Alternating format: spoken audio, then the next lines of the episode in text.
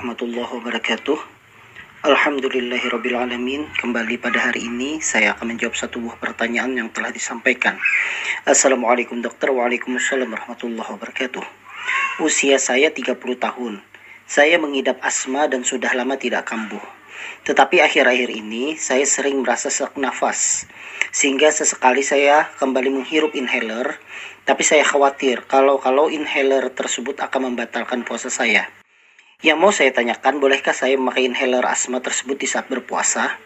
Mohon tips dari dokter agar asma saya tidak kambuh. Terima kasih atas jawabannya dok dari Kosim.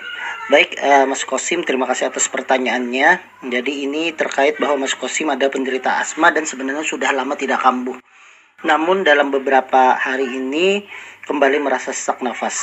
Baik, asma itu adalah suatu penyakit saluran pernafasan di mana terjadi penyempitan dari saluran pernafasan yang menyebabkan seseorang menjadi sesak dan kadang terdengar bunyi pada saat bernafas terutama pada saat mengeluarkan nafas yang kita sebut dengan mengi bunyinya tersebut. Nah, uh, asma itu sifatnya adalah reversible, artinya dia bisa balik kembali seperti semula pernafasannya menjadi yang awalnya menyempit itu menjadi melebar kembali. Kalau seandainya dia uh, faktor pencetusnya sudah hilang, kemudian bahkan diberikan obat-obatan pelega pernafasan biasanya dia akan sembuh. Nah, permasalahan di sini adalah bagaimana ketika terjadi serangan pada saat bulan puasa.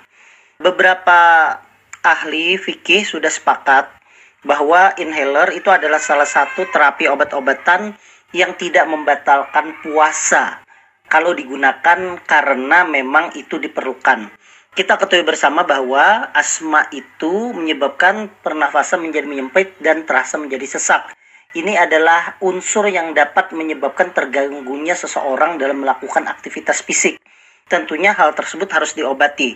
Sebagaimana seseorang yang nyeri kepala pada saat berpuasa, maka dia diperbolehkan untuk disuntik obat anti nyeri karena dikhawatirkan kalau tidak disuntik maka dia akan mengganggu aktivitasnya pada saat puasa di mana minum obat tidak diperbolehkan ya sama juga dengan asma ini. Asma ini juga ada obat asma dan tentunya kalau minum obat pada saat berpuasa tentunya akan membatalkan maka gantinya adalah dengan diberikan inhaler.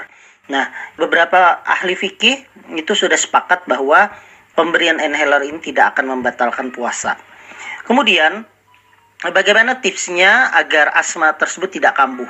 Ada beberapa hal penyebab seseorang menjadi kambuh lagi asmanya. Yang pertama adalah seseorang itu terpapar alergi jadi memang paling sering asma itu disebabkan karena alergi. Jadi begini, kalau seandainya seseorang tersebut punya alergi debu, maka begitu dia terkena debu, maka otomatis akan terjadi penyempitan dari saluran nafas yang menyebabkan seseorang itu menjadi asma.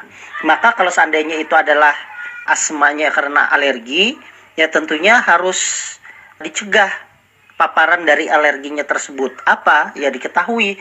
Apakah dia dari debu? Apakah dari tungau? Apakah dari dingin? Apakah dari makanan misalnya ataukah dari bau-bau tertentu misalnya atau dari binatang? Nah kalau seandainya sudah diketahui maka tipsnya adalah hindari alergen tersebut atau zat yang menyebabkan seseorang terkena alergi. Itu yang pertama.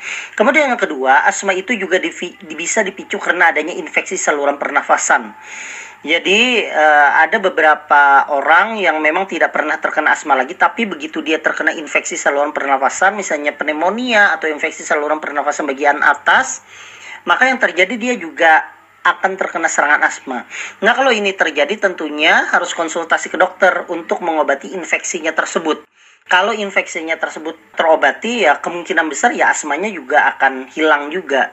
Jadi tipsnya adalah kalau seandainya memang dicurigai adanya infeksi, misalnya demam, batuk-batuk, berdahak, dahaknya mohon maaf warnanya kuning kehijauan, segera ke dokter agar diobati untuk infeksi saluran pernafasannya tersebut.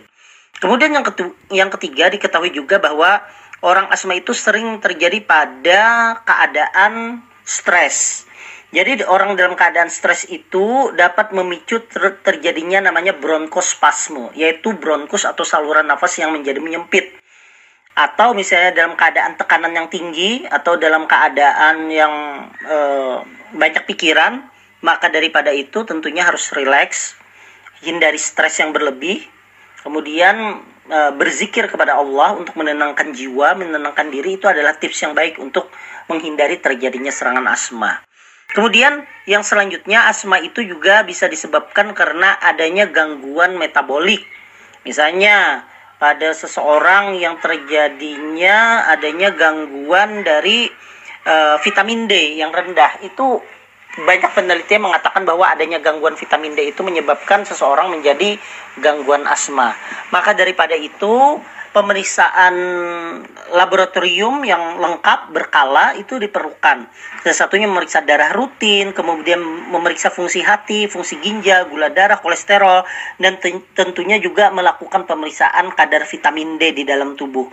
Kalau terjadi penurunan kadar vitamin D, dalam beberapa penelitian juga menyebabkan seseorang menjadi sering terkena serangan asma atau asma attack.